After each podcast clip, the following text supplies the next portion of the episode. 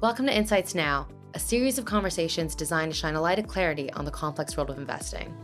My name is Stephanie Aliaga, and I'm a market analyst on the Global Market Insights Strategy team at JPMorgan Asset Management.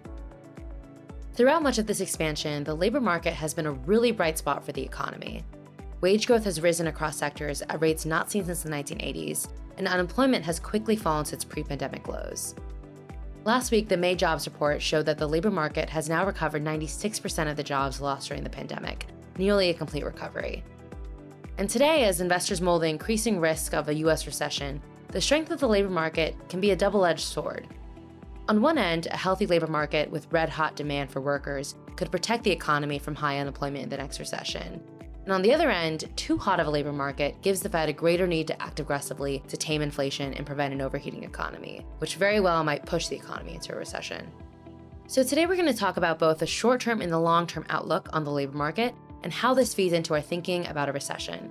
And I'm going to be interviewing someone who needs no introduction, Dr. David Kelly, Chief Global Strategist for JPMorgan Asset Management and the usual host for this podcast. So David, welcome back to the guest seat on Insights Now. Glad to be here. So I just mentioned how the labor market has been a really bright spot for the economy during this expansion. And last week, we got an employment report, and the economy saw some pretty solid job gains in May. But while the headline figures were strong, it does look like the pace of recovery in the labor market is beginning to slow down. What are your thoughts on the latest job report? I think it was pretty encouraging. It was, as you say, pretty strong. 390,000 jobs created. I mean, in the days before the pandemic, we'd have said that was a blockbuster number.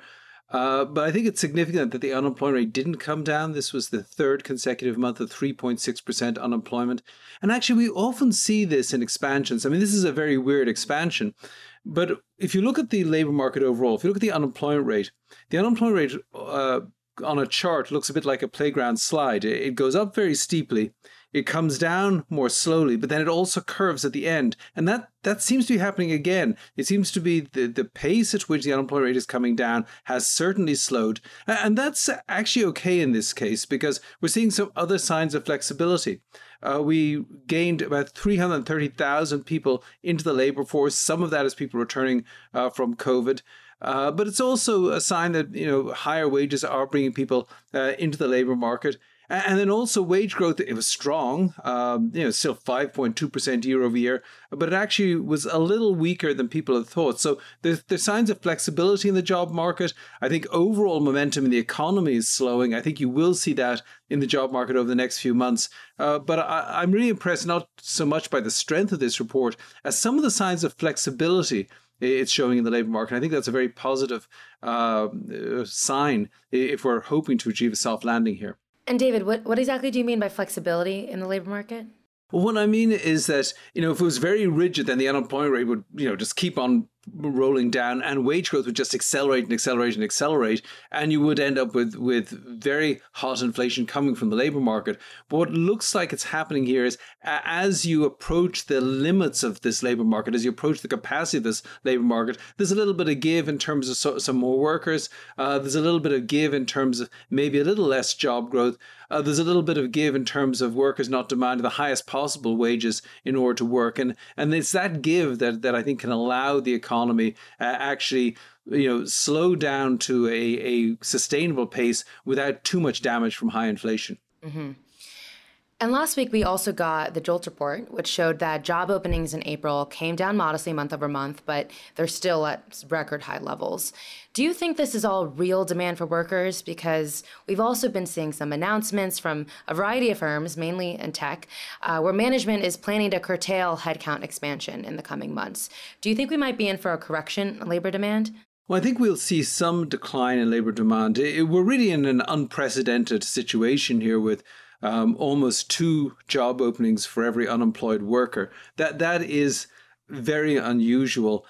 And it is true that some of these job openings might be stale. They could have been sitting around for months hoping to hire somebody, but they're just not going to hire somebody. But there's no real incentive for them to get rid of the job opening on their websites or whatever. So I think there's a bit of that. What I don't think we're seeing is any increase in layoffs. If you look at the Challenger survey, which the monthly survey on layoffs, those are still very low. in the month of May. And then if you look at unemployment claims, both new unemployment claims and continued unemployment claims are also very low. So I think we're still seeing a very tight labor market. We're seeing an excess demand for labor. Some of it may go away. I think as confidence falls, you may see business confidence falls, you may see some pullback, but we're still in a really unprecedented situation of having far more demand for labor than supply of labor in the economy right now. So let's dig a little deeper into that supply problem you mentioned, because a big reason for the slowdown in the labor market recovery is that we're just simply running out of workers.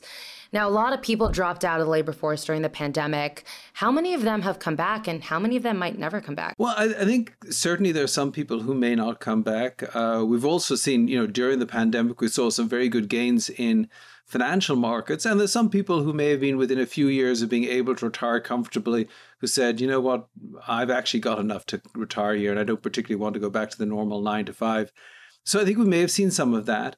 And there are also people who just decided, the pandemic gave us all a chance to reassess our lifestyles and they may not want to come back. But I think that in some ways that is overstated. The biggest problem with labor supply, or the biggest two problems, are the retirement of the baby boom and immigration. So first of all, we've got this huge number of baby boomers who turn 65. And the key thing that happens when you turn 65 in America is you become eligible for Medicare. And while people can afford, perhaps, you can debate how much income people need when they retire, nobody should feel comfortable retiring unless they got healthcare covered, because who knows what might happen. But when you're 65, you do have a fair amount of healthcare coverage coming out of Medicare. And I think that has always caused a fair number of retirements at that point. Anyway, the whole baby boom is hitting that number, that age, gradually over the years. And because of that, the natural growth rate of the U.S. population, say 18 to 64, is actually negative. Now, some of that had been offset in the past by strong immigration. And so what we've seen is in the middle of the last decade, about 1 million people in net immigration every year. And if you look at the immigrants, they're mostly in the working age group, much more so than the overall population. Immigrants come here to work for the vast majority of cases. But that has really been cut in half by tighter restrictions on legal immigration under the Trump administration, and then cut in half again during the pandemic, and that's left us really squeezed in terms of labor. So I think a lot of the problem here is it's not that people have decided to retire or do something completely different. It's just that a lot of people have naturally retired, and there just aren't enough younger workers demographically to make up for their retirements. Mm-hmm.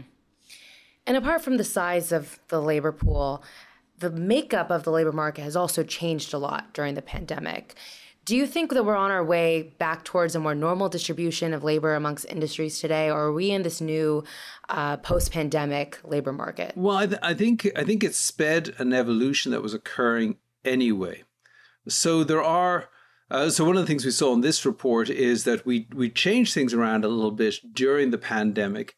But as the pandemic came to an end, if you look at the May job report, we actually saw declines in retail employment, but strong increases in employment in places like transportation and trucking and leisure and hotels. So some of the service areas which people had not utilized as much during the pandemic, they're coming roaring back. And some of the excess jobs in say, things like food retailing are coming down. So I think that'll happen and is happening. I also think that this chronic labor supply problem is accelerating the movement towards more automation in certain industries. So, for example, I think in the restaurant business, far more people are going to be ordering using their own phones and QR codes going forward. There's going to be less for the waitstaff to do because, frankly, you can't find the waitstaff. I think we're just on the cusp of moving to a point where we're going to have driverless cars turning into a major form of transporting people from point A to point B. I think that'll change. So I think there are changes that are going to be brought about by the pandemic. And maybe the pandemic has accelerated this change, but a lot of it has to do with automation. A lot of it has to do with a lack of skilled workers, or even a lack of competent workers at lower wages. And that, I think, does mean that we're going to have more capital spending, and some areas of labor just aren't ever going to be as big as they were before. Mm-hmm. So over the long term, I guess some of those advances in automation could help the labor supply shortage in some sectors. But it is interesting that in the near term, a deficiency in the supply of workers at restaurants and hotel staff have really sent wages higher.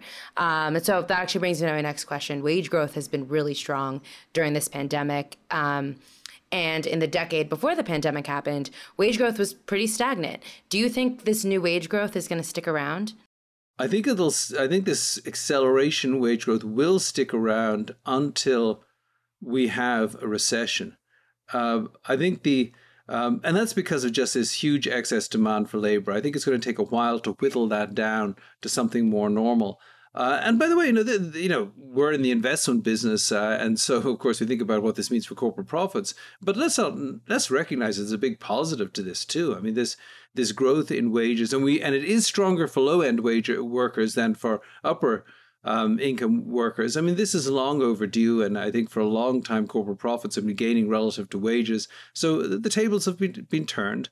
And I think they will remain turned until we have a recession, at which point labor demand is going to dry up. And then I think you're going to revert to a situation such as we saw in the first two decades of this century where, yeah, we don't have necessarily lots of excess workers, but workers have got very little bargaining power. Companies are very good at figuring out how to outsource manufacturing jobs or service sector jobs to other countries. Workers aren't unionized. So I do think that once we get through the next recession, we may revert to the sort of the pattern of more recent decades of wages gradually getting eroded in real terms relative to profits. But for now, as long as this expansion continues, I think wage growth will remain strong. Mm-hmm.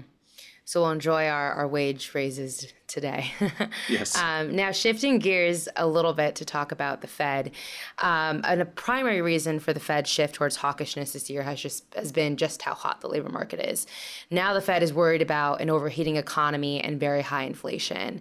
In the near term, what does the Fed need to see from the labor market to give them some comfort that the economy may be slowing down on its own, it can find its footing, and they can dial back the hawkishness? They should be looking at the labor market. Obviously, one of the things they'll want to see is just some calm in terms of wage growth numbers. So they may take a little bit of comfort from the numbers in May, which show the wage growth wasn't quite as strong as people had thought it might be. But I think the Federal Reserve really should look elsewhere. The Fed needs to be forward-looking here. I grew up in an era where people recognized that monetary policy works with long and variable lags. You don't set monetary policy where the economy is today. You set the monetary policy where the economy is going to be tomorrow. And we seem to have gotten away from that. But we need to get back to that, because the danger is the Federal Reserve reacts to today's very tight labor market and high inflation by over-tightening and causing a recession next year.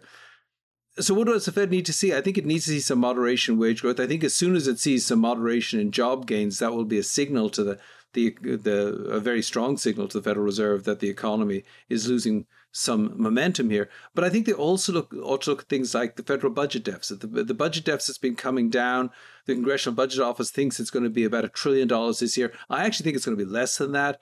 And while that's good from a fiscal stance, it does imply more drag in the economy. So I'd look carefully at government spending, government transfer payments. I'd look carefully at trade. I'd want to know, we're not seeing quite as strong a rebound in the global economy as we'd hoped for because of COVID overseas in China and also because of Ukraine. But how strong are our exports? How strong is government spending growth in state and local governments? I mean, sometimes what we've seen is state and local governments just can't hire workers, so they're not actually spending the money that they could spend. So I think the Federal Reserve needs to look at the demand side of the economy first. Demand tends to lead the labor market. Look at those demand signals. Where's demand going in the economy?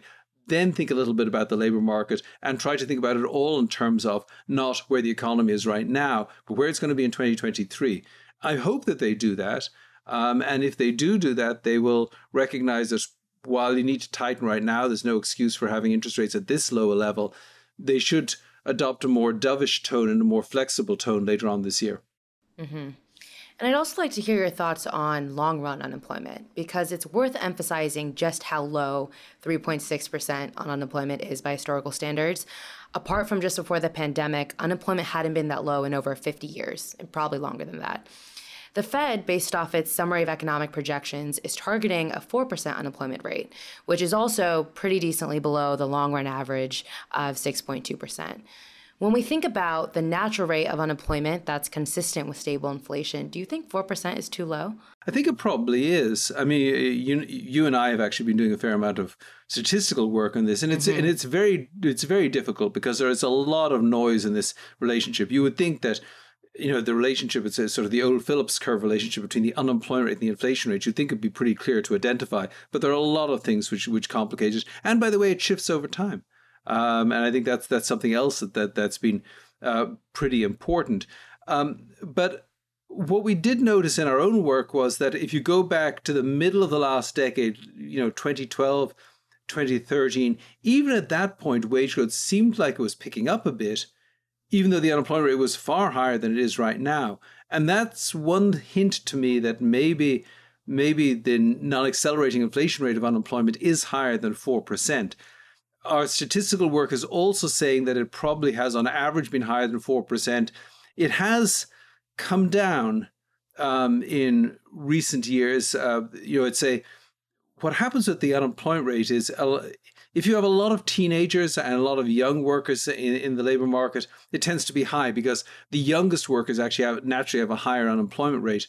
But as you get more of the labor market, or more of the working age population is in the sort of 25 to 55-year-old group, as more people are in that area, then the natural rate of unemployment has come down. So we think it is below its long-term average right now. We think it may actually begin to turn up a little bit from here.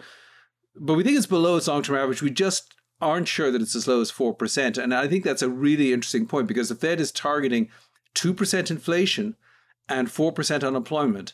But what if 2% inflation isn't consistent with 4% unemployment? It may be that their willingness to keep unemployment at 4% leads to higher inflation than they would really like. And that may be one of the things that's sort of an impediment to getting inflation down to 2%. Mm-hmm. And we bring us to this world of a new normal on inflation that is, you know, higher than the range that we used to be in the prior expansion. That's possible. And finally, to wrap up, what are your latest thoughts on the risk of a recession in 2022 and 2023? Apart from the labor market, what should investors look out for and how might they best position portfolios? Well, there is a risk of recession. And of course, people have been talking about this a lot more in the last few weeks. Why do we worry about recession? A few things. I mean, the number one thing that I worry about is massive fiscal drag as the government takes a lot of benefits away from the economy that people become used to. That's slowing the economy down. I'm also worried about high food and energy prices. I mean, if you look back at the last 7 recessions in the United States, 5 of them were preceded by or accompanied by a spike in energy prices. And the reason is it takes money out of the pockets of consumers, but it's also a very visible sign of stress in the system. I mean, you can't drive 2 city blocks in America without figuring out the price of a gallon of gasoline. And when it's high, everybody's mad and worried about it. So these things make me more worried about recession. What makes me feel a little bit more comfortable than some people? A few things. I mean, first of all, the cyclical sectors of the economy are really not in bad shape right now. I mean, I used to call these the 4 horsemen of economic disaster because if you look at things like home building, auto sales, inventory growth, and business fixed investment as a share of GDP, when they got high, and then a typical recession is one of these sectors is too high. For example, housing in 2008 or business fixed investment in 2000, they get too high and then they crash and that brings the economy down. But all of them are at relatively low levels. I mean, it's very hard to injure yourself jumping out of a basement window. And it's very hard to see these cyclical sectors crashing from levels that are already very low. That's one level of protection. A second really almost unknowable level of protection comes from the very subject we were talking about earlier on, which is this extraordinary level of job openings. My experience looking at consumer confidence over the years is the problem isn't actually with consumers. Consumer confidence falls, but Americans are frankly consumption addicts here. Americans, you know, shop to relieve stress. So when people get worried about the economy, they go out shopping just to feel better about things. I'm not worried about that, but what I have seen in the past is that businesses look at consumer confidence and say, oh, maybe we shouldn't hire people, or maybe we should push back this capital spending project.